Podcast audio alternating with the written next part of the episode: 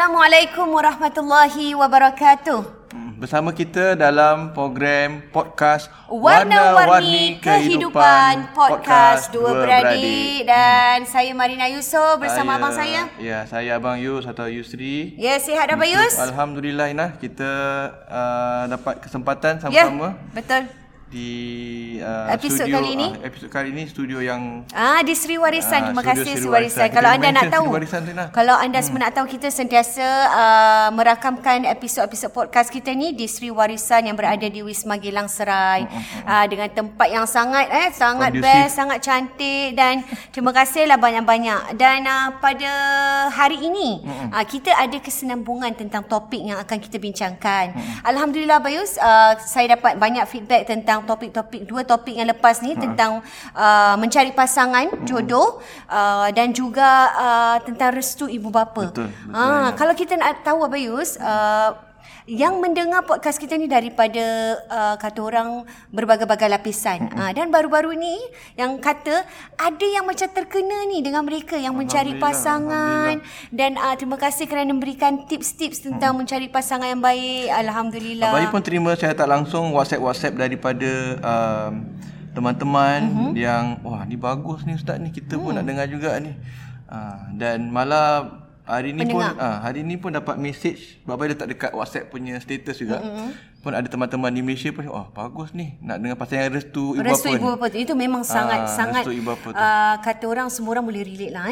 Bila restu ibu bapa ni yang sangat penting. Dan dalam podcast kita tu, kita bukan saja menceritakan kenapa tanpa restu tu, dan apa juga kes-kes yang kita lalui ataupun Abayus sendiri pengalaman lalui. Dan Abayus kata kita punya pendengar ni yang minggu lepas ni ramai yang muda-muda juga bagi yang episod mencari pasangan tu Rina, nampaknya kita statistik mendapat statistik menunjukkan pasangan ataupun pendengar yang profil lebih muda daripada biasa. Ada yang 20 biasanya yang buat maklumat yang lain.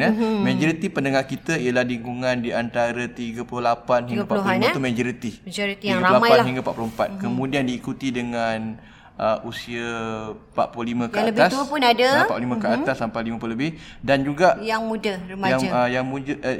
Yang nombor pendengar yang ketiga ialah dalam lingkungan usia ialah 20 lebih ni 28 ke atas. Okay. 28 ke atas. So baru-baru ni dengan topik kita mencari pasangan ni, kita nak, kalau boleh kan Abayus, kita nak cater to all, kepada semua lapisan pendengar. Dan Alhamdulillah mendapat feedback yang baik.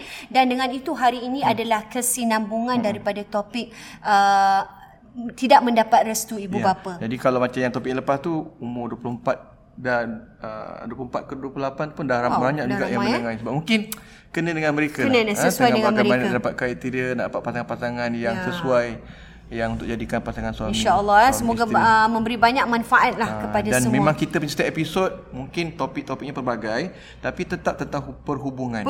Jadi ada kalanya mengena lebih kepada mungkin lingkungan yang muda sikit, kadang-kadang yang dewasa sikit, kadang yang sudah berumah tangga. Tapi apa pun InsyaAllah dia sesuai untuk semua. Sebab walaupun mungkin kita tak mengalami pengalaman tu sekarang, tapi kita akan menempuh pada masa akan datang isu-isu kekeluargaan, anak-anak, suami isteri dan sebagainya. Dan hari ini saya rasa sangat berbesar hati kerana kita bukan berdua saja Bayus. Hari ini topik kita mengenai kalau kemarin tanpa jodoh panjang tidak kalau tidak ada restu ibu dan ayah. Dan hari ini kita membawa seseorang di dalam studio ni, dan beliau akan berkongsi dengan kita. Ini adalah cerita sebenarlah, kejadian di mana mereka, dia sedang melalui tidak mendapat bukan tidak mendapat restu, tetapi sedang melalui proses bagaimana jika tak tidak dapatkan restu dan bagaimana kalau tak dapatlah. Dan di sini kita ada Nur Nur, selamat datang Nur ke Warna-Warni Podcast. Terima kasih. Kehidupan. Mungkin Nur boleh cerita sedikitlah sebelum kita bersembang panjang tentang topik yang sangat biasa ni. Apa yang sedang Nur lalui sekarang ni? Mungkin boleh kongsi dengan kita. Okey, so sebenarnya Nur ni saya tidak mempunyai seorang bapa kerana bapa saya sudah meninggal. Waktu saya kecil Dan sekarang ni saya berumur 28 tahun dan ingin mendirikan rumah tangga lah. Dan kerana saya juga mempunyai abang yang telah meninggal, jadi saya sekarang tinggal seorang saja abang yang bakal menjadi wali. InsyaAllah akan menjadi wali saya. Okey, kalau kita katakan tadi Nur tidak mempunyai ayah dan abang yang seorang ni adalah satu-satunya yang bakal menjadi wali untuk pernikahan Nur. Jadi apa-apa sebenarnya yang Nur ragui dan juga Nur bimbangkan tentang situasi wali ni? Mungkin sebelum Nur tambah tu, Rina, mungkin Abai boleh kongsi sedikit tentang wali ni lah. Sebab wali ni dia untuk makluman pendengar semua. Kalau dalam status wali ni dia ada ikut turutan. Pengalaman Abai sebagai naib kadi dulu, kita kalau nak nikahkan pasangan ni, kita perlu tahu perlu ada wali lah, perlu ada turutan. Jadi wali ni pertama sekali perlu bapa. Ayah. Okay. Bapa mesti ada. Kalau bapa meninggal, bukan bapa tiada bapa tak ada, tak dapat dikesan, tu cerita lain. Bapa meninggal barulah dipindahkan kepada datuk. Ada orang yang salah faham, bapa tak ada boleh terus kepada panggil abang ke siapa ke. Itu salah, itu tidak tepat. Bapa mesti ada dulu. Bapa tiada meninggal barulah berpindah kepada datuk. Datuk meninggal tidak ada barulah berpindah kepada abang seibu. Sebab apa? Itu cara dia ikut turutan macam tu. Dia tak boleh macam skip lah. Bapa tak ada terus ataupun bapa tak jumpa terus mereka akan cari pasangan lain, wali yang lain. Tidak. Dia meninggal baru berpindah kepada yang lain lah. Kalau tidak, dia akan wali akan wakilkan pada pihak bapa tersebut. Jadi dalam hal ini maknanya kalau Abai dengar tadi maknanya kes Nur ni bapa dah tak ada, sudah meninggal. Datuk pun dah tak ada juga. Jadi dia berpindah kepada abang-abangnya lah.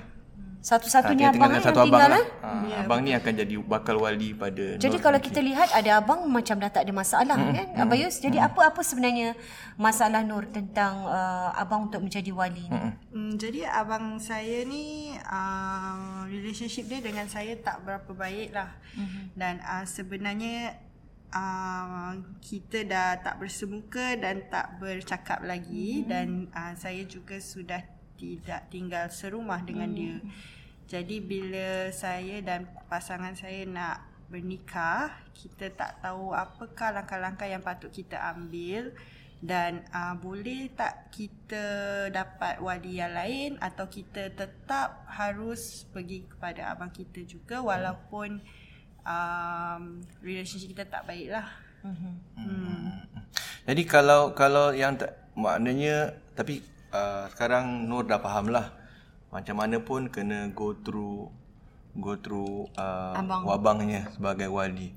Jadi tapi Nur juga bagi tahu yang Nur susah dah tak tinggal sama-sama dan tak bertegur sapa dengan abang kandung. Dengan abang. Agak-agak kalau Nur jumpa ni apakah agaknya reaksi daripada abang? Jadi abang saya seorang yang sangat panas baran.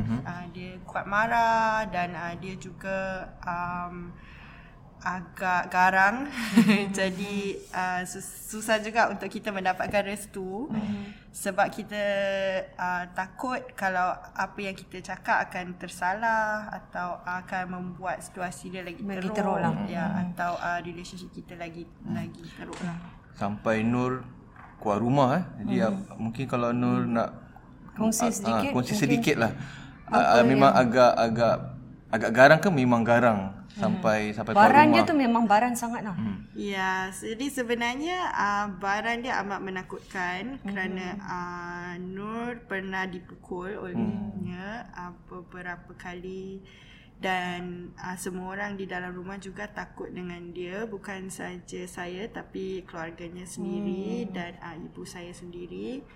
Dan juga ada beberapa kali lah yang dia akan pekik kat saya sampai orang blok sebelah dengar, jiran sebelah dengar dan sebagainya. Kalau macam ini macam mana Abayus? Apakah yang Yelah kita cakap ini adalah abang kandung. Kalau boleh kita tidak mahu memisahkan silaturahmi ni untuk menjadi wali kita. Kita nak kahwin ni adalah satu jangka masa yang panjang. Mungkin apa-apa. Cuma sebelum tu Ina nak tanya juga dengan Nur ni. Apa sebenarnya yang dalam fikiran Nur? Adakah Nur memang nak kira tolak tepi abangnya ataupun terus nak memang plan langsung nak cuba nasib register di pejabat nikah.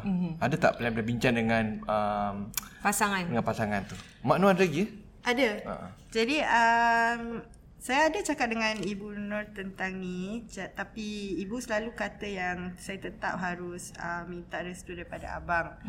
Tapi untuk saya dengan pasangan saya sekarang, kita sedang mencari jalan lain. Mungkin macam takutlah kalau tak di ni.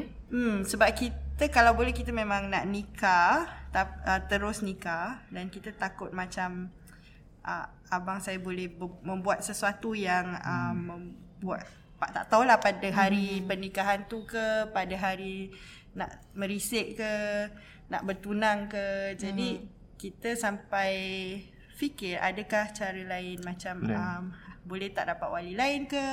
Boleh tak kita tunjuk bukti yang abang saya sebenarnya pernah buat ni, pernah buat tu. Sebab macam saya ada police report, saya ada recordings of apa yang dia pernah buat. Dan tunjuk dekat Kadi dan cakap abang saya macam gini, boleh tak dia jadi wali saya?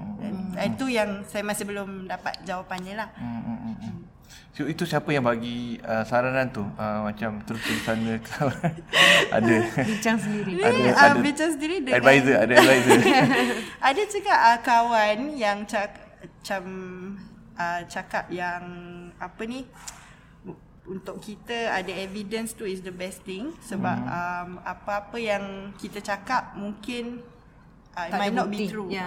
Tapi kalau kita tunjuk video, kasih dengar audio yang dia betul, dia memang berkelakuan sebegitu, mungkin Kadi tu bila dia dengar dan lihat sendiri evidence tu, dia boleh reason out lah. So tapi dah decide ke nak tak jumpa dengan abang ataupun terus pergi tolak tepi abang tu? Tolak tepi tu kira macam last resort lah. Sebab macam kita pun tak nak buat keadaan lagi teruk. Jadi kalau boleh kita nak cakap dengan dia baik-baik, tapi kita cuma takut dengan reaksi dia. So setakat ni dah Nur pernah contact abang tak? Ataupun pasangan dia pernah contact abang tak? Pernah. Jadi pasangan tak? Dia ada juga balas message, cuma macam quite cold lah. Jadi kadang-kadang dia just one word atau macam kasih emoji gitu je. Tapi dia takkan balas betul-betul cakap okay mari kita jumpa. Okay. Itu yang contact siapa? Nur sendiri atau pasangan? Pasangan saya. Wow. Kirakan pasangan Nur dah membuat satu tindakan yang sangat berani. Maksudnya dia mencuba. Habis dia mencuba untuk mungkin nak approach lah. Sambutan baik ni, tak? Sambutan nampak kurang memuaskan lah. Itu sebabnya Nur berada di sini. Jadi kita di sini bukannya untuk kata orang di sini untuk membincangkan apa yang terbaik yang boleh kita usaha. Ni usaha usaha yang boleh kita lakukan. Kalau abai sendiri, mungkin abai juga pernah melalui kes-kes sebegini semasa waktu dalam jadi kadi dan sebagainya. Walaupun memang ada alternatif yang mana kita boleh pergi daftarkan pernikahan kita, memohon untuk berkahwin, bernikah di pejabat nikah Warna-Warni Islam, RMM Singapura. Tapi kita panggil permohonan wali ingkar. Ini bagi kes-kes di mana wali tidak mahu menikahkan. Cuma untuk tujuan itu, dia perlu ada kepastian yang memang wali tak mahu nikahkan. Wali memang tak nak nikahkan. Jadi sekarang ni kita Nur belum jumpa dia betul-betul. Dia pun belum cakap dia tak nak nikahkan. Jadi sebaiknya perlu kita jumpa dia betul-betul. Sebab nanti kalau dah you dah buat permohonan wali ingkar, nanti Kadi akan tanya, akan panggil. Akan panggil Nur, akan panggil pasangan, bakal suaminya, akan dan panggil abangnya juga. Dan dia akan tanya dengan abang, betul ke tak nak ni? Betul ke tak nak nikahkan Nur? Dia kata, kontak pun tak, macam mana saya nak nikahkan? Betul. Takut nanti jadi lain pula. Takkan nak kahwin, tak bagi tahu macam mana saya nak nikahkan. Apa ni pasangan macam ni? Jadi buat masa ni, apa jadi isu lain pula. Apa yang Nur takutkan hanyalah satu perasaan yang pernah dilalui. Tapi dia belum pernah, dia belum secara nyata Nur untuk cuba approach secara inilah face to face dan sebagainya. Memang ada rekod ke macam gitu abangnya? Ada kemungkinan macam tu dan sebelum ni? Rekod yang dia tak kasi nikah. Tak kasi nikah, marah-marah, tak bangkang ke apa ke. Mungkin isu lain lah. Belum. Marah tentang isu lain memang itu memang selalu juga. Sebab seperti saya katakan tadi, dia baran dia lah. So dia selalu marah tentang apa-apa pun. Kadang macam makan tak sedap pun dia boleh marah. Pun inilah. Jadi kalau dia kita minta wali ingkar, memang kalau kita katakan dan minta dengan abang, abang tak nak nikahkan, memang kita boleh apply permohonan wali ingkar. Dan ada kemungkinan Kadi lepas siasat semua, ada kemungkinan dia akan izinkan Nur untuk teruskan berumah tangga lah dengan wali hakim lah. Tapi pada masa yang sama Nur perlu minta izin daripada abang dululah. Mungkin abang akan setuju untuk nikahkan. Dan kalaupun, sebab kita kena usaha macam tu dulu. Sebab kita kalau boleh itu yang paling last sekali lah, paling last sekali, usaha yang terakhir. Sebab memang boleh nikah tanpa abang, tanpa bapak ke boleh nikah. Ataupun dengan pasangan. Kadang-kadang kita macam yang sebelah lelaki tak setuju. Sebelah lelaki tak setuju, tak perlu wali kan. Yang penting sebelah isteri setuju. Betul. Tapi kita kalau boleh nak rumah tangga kita berjalan dengan baik. Betul. Abang datang, isteri abang datang, anak-anak dia datang, bahagia semua kan. Kita kan kena jalinkan silaturahim, tak diputuskan silaturahim. Jadi itu yang terbaik. Itu yang idealnya macam gitulah. Jadi saya rasa macam ni lah. Kalau dalam keadaan sebegini, maksudnya apa yang kita perlukan, sebagaimana yang Abang Yus katakan, kita lakukan usaha untuk datang dan bercakap secara baik. Maknanya pasangan Nur dan pasangan datang jumpa, walau dalam fikir akan ada risiko dan macam mana pun, itu tolak tepi dululah. Yang penting usaha ni kita mesti lakukan. Dia juga boleh menjadi sebagai buktilah untuk apa yang dilakukan tu mungkin tak berjaya, itu akan menjadi satu bukti untuk proses yang seterusnya. Bila kita cakap wali ingkar ni memang nampak mudah tapi sebenarnya bila kita dah cakap wali, kita tidak ada keluarga untuk menjadi wali dan mengambil wali hakim, itu juga satu yang baru selepas tu yang harus kita lalui apa ya. Kerana kita dah tak jumpa dia dah, dan perkahwinan tu kita dah tak nampak dia dah. Tak nampak abang kita ataupun mungkin bapa yang tak restu ke apa. Jadi dia dah tak ada dalam perkahwinan tersebut. Dan selepas tu macam mana pula hubungan akan, kita takut ia menjadi akan lebih jauh dan lebih tegang. Jadi apa yang terbaik ialah kita perlu lakukan, sebagaimana abang kata, usaha untuk berjumpa walaupun kita tahu akan perit ke, akan ada risikonya, tapi sekurang-kurangnya kita usaha. So apa yang mungkin Nur akan dah discuss dengan pasangan tu nak jumpa. Ni kena plan betul-betul. Jadi insya-Allah kita akan berjumpa, tapi kita akan betul-betul plan lah macam hari apa, hari yang baik, waktu yang baik untuk wali saya. Dan kita juga cuba untuk datang, maksudnya betul-betul tunjukkan dia yang kita ada hasrat, yang suci, niat yang kita betul-betul nak bernikah. Dan bukan setakat macam kita nak datang untuk gunakan dia sebagai seorang wali, itu je.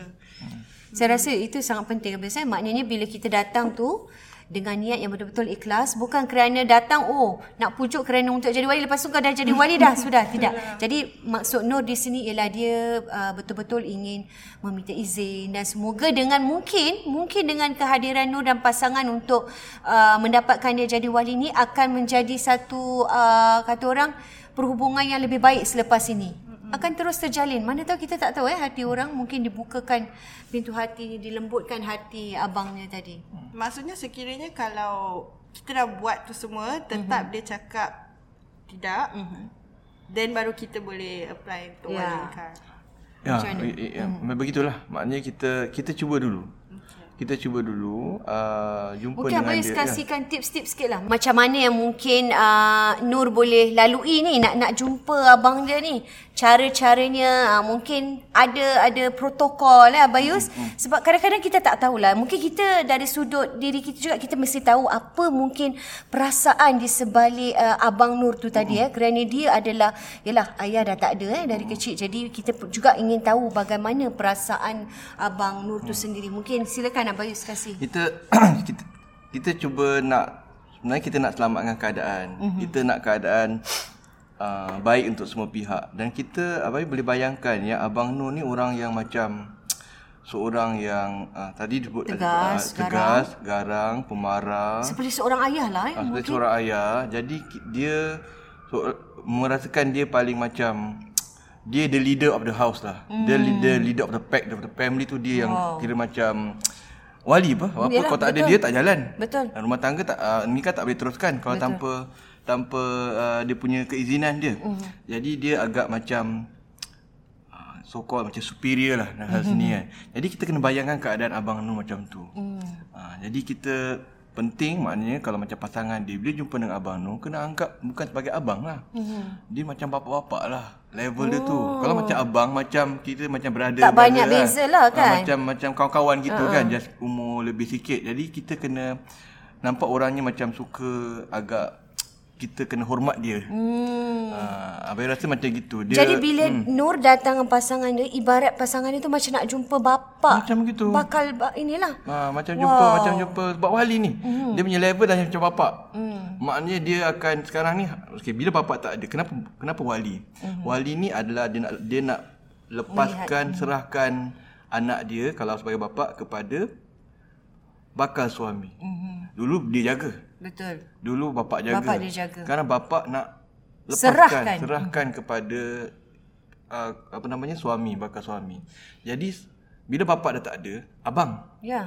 Apa-apa abang yang bertanggungjawab. Betul. Abang yang jaga keluarga walaupun mungkin tinggal sesama ke tak tinggal sesama, abang yang pastikan, sepatutnya gitulah. Abang pastikan yang nak kahwin dengan adik kita ni orang yang bertanggungjawab. Orang yang boleh mengambil alih peranan abang. Walaupun abang tu bagi adik macam kes Nur di sini, abang dia agak baran. Abang dia agak macam ada dia punya kekurangan di situ yang mungkin agak kita jadi kurang hormat ataupun kurang respect.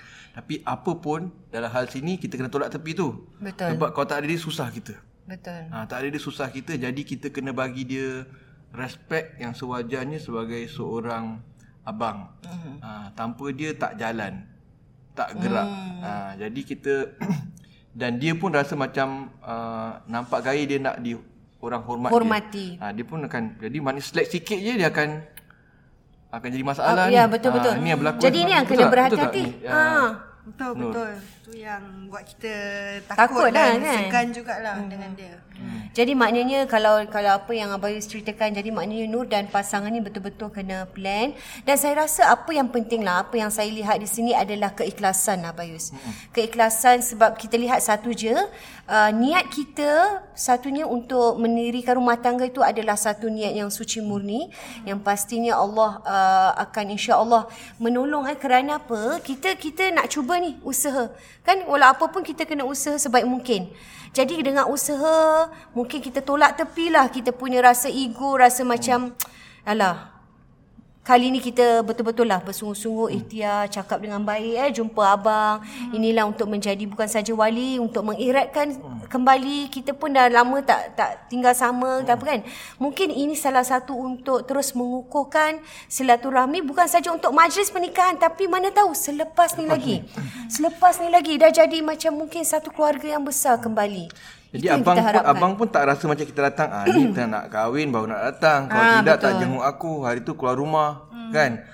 Cakap aku gini lagi tu sekarang, cari pula. Jadi kita datang dia, yes memang kita nak cari minta restu dia, tapi kita juga datang untuk nak memperbaiki hubungan silaturahim. Kita nak, yes memang mungkin dia boleh kata kita macam itulah. Dah kahwin memang abang saya datang ni sebab kalau tak mungkin kahwin ni mungkin tak datang lagi. Tapi apa pun dengan berkat nak kahwin ni lah kita harap sebagai pembuka untuk kita, abang jadi wali kepada pernikahan Nur. Dan kita harap hubungan kita akan terus lebih mesra dan erat macam biasalah. Kita nak rumah tangga Nur ni semua orang happy bang. Kita nak kalau abang, kita nak biar abang hadir sebagai wali, abang happy, dapat jumpa dengan anak saudara Nur, dapat jumpa dengan kakak Ipan Nur, kakak-kakak lain-lain, adik-adik lain, mak ada. Jadi semua bahagia. Kita nak rumah tangga macam gitu. Jadi kita harap kalau tak ada abang tak berseri rumah tangga Nur. Betul.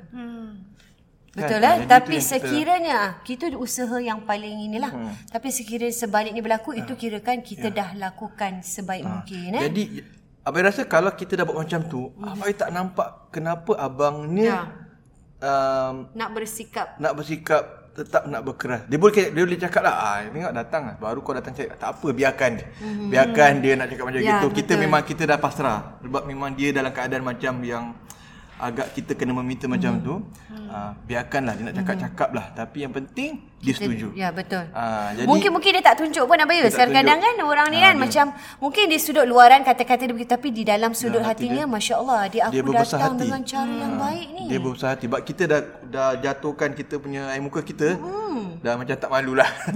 Sebelum tu kita demi menjaga silaturahmi. Kita dah keluar tapi kita datang menghadap dia balik kan. Kita macam dah jatuh, kita buang ke tepi malu tu, ego kita, kita terpaksa merayu dekat dia. Dan saya rasa itu jangan kita risaukan kerana demi menjaga ukhuwah silaturahmi malahan digalakkan digalakkan. Yalah, abang kata tak rasa dia akan menolak. Doa banyak-banyak, mak doa, minta doa ibu semua. Ibu pun boleh support sekali daripada pertemuan tersebut. Dan rasanya kalau kita bagi dia macam kita bagi muka kat abang kita, bagi dia, kita hormat dia, kita macam merayu minta baik, kita pun datang dengan penuh kejujuran, penuh keikhlasan macam tadi kan. Tanpa abang rumah tangga kita punya majlis tak berseri, tak sempurna. Boleh je teruskan tapi dah tak elok lah bang. Betul. Dah tak cantik lah. Kita nak semua hadir kan. Jadi macam orang akan tanya, mana abang kau? Ya, abang kau tak ada. Semua orang tahu kita ada abang, adik-beradik. Dah datang semua. Mana abang? Dia akan menjadi satu ini pula lah, tanggapan yang lain pula lah. Dan mudah-mudahan itu tak berlaku lah. Dan mungkin agak-agak pada Nur lebih yakin tak selepas mendengar apa yang kita bincangkan ni nanti untuk bertemu dengan abang? Sebenarnya Nur dapat melihat daripada perspektif yang lain. Sebab selalunya Nur fikir cara Nur je dan saranan Nur dan pasangan saya. Tapi sekarang macam dapat lihat perspektif mungkin abang saya dan macam mana nak ambil hati dia. Mungkin insyaAllah dengan niat dan saya akan juga insyaAllah doa dan buat solat hati dan sebagainya. Alhamdulillah, insyaAllah. Abang Yus, kita pun sama-sama mendoakan dan juga anda di luar sana insyaAllah. Amin. Ini satu niat yang murni suci Abang Yus. InsyaAllah. Semua yang mendengar akan doakan Nur. InsyaAllah. Semua dah sebut amin ni. Amin. Tak live je. InsyaAllah doa orang. Doa benda yang baik ni kan. Betul, benda betul. Yang niat yang baik. Bukan sekadar berumah tangga. Bukan sekadar berkahwin. Tapi juga kita dapat semua orang gembira. Semua happy. Lebih berkat. Lebih gembira dan lebih insyaAllah berpanjangan sehingga ke hayat. InsyaAllah amin. Mengeratkan kembali silaturahmi yang mungkin terputus akan kembali terjalin. Sebab Inam tambah sikit, mungkin ada kat luar sana mungkin ada idea yang macam asalnya yang Nur ada. Agak betul. Simplistik macam biarlah, tak kisahlah tak dia suka tak suka, yang penting kita ada jalan lain pun, lagipun betul. Dia tak ada sebab yang reason yang munasabah dia nak tak izinkan. Kita pergi straight to RMM, Kadi insya-Allah akan izinkan kita, kan. Memang boleh jadi macam tu. Mungkin Kadi akan izinkan untuk kahwin secara wali hakim sebab abang mungkin tidak ada sebab yang munasabah untuk tidak mengizinkan. Tetapi adakah itu pilihan yang kita nak? Ya. Dan adakah itu usaha terbaik kita? Usaha terbaik kita ikhtiar ke belum? Bagaimana pula dengan lepas rumah tangga kita? Ya. Agak itu kalau abang atau kalau dengan bapak, masya-Allah lagi masalah besar. Dengan mak pula tak setuju. Lagi masalah yang mungkin kita pendengar di sana kena fikirkan, bukan sekadar nak kahwin, nak nikah, tetapi kesan kepada selepas rumah tangga itu juga. Itu yang kita fikirkan. Ya, betul.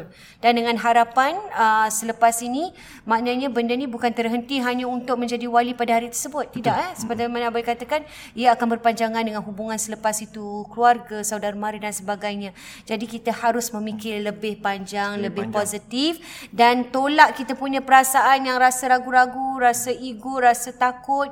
InsyaAllah kita mesti yakinlah dengan apa yang kita ingin lakukan ni, semoga akan menjadi sesuatu yang lebih baik pada masa yang akan datang, insya-Allah. Pengajaran kepada semua pendengar yang mungkin abang rasa ramai yang mungkin melalui kes yang sama seperti Nur, dan mungkin ada yang dah nak resort go to RM terus nak register wali ingkar. InsyaAllah dengan sedikit apa yang dibincangkan ni mungkin dapat memberi manfaat dan mungkin perspektif yang lain. Macam Nur katakan tadi, dapat memberi perspektif yang berbeza. Bukan kerana dari kita je yang fikir, tapi kita tak fikirkan tentang abang kita. Kalau wali ingkar tu yang adalah yang terakhir lah, solusi yang terakhir. Itu pun nasihat kita seperti dalam podcast yang lalu. Betul. Kalau mereka dah tak ada jalan lain, terpaksa mohon pernikahan secara wali ingkar, tetap juga lepas rumah tangga tu perlu untuk berbaik-baik, hubungan berbaik semula dengan abang atau bapa, menziarah dan sebagainya.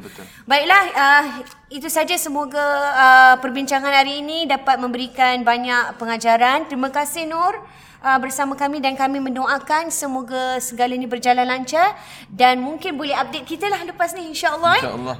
Kita tunggu undangan di Warna-Warni Kehidupan Podcast. Podcast Warna-Warni Kehidupan, insya-Allah. Okey, hingga kita berjumpa lagi di episod akan datang dari Warna-Warni Kehidupan Podcast Dua Beradik. Assalamualaikum warahmatullahi wabarakatuh.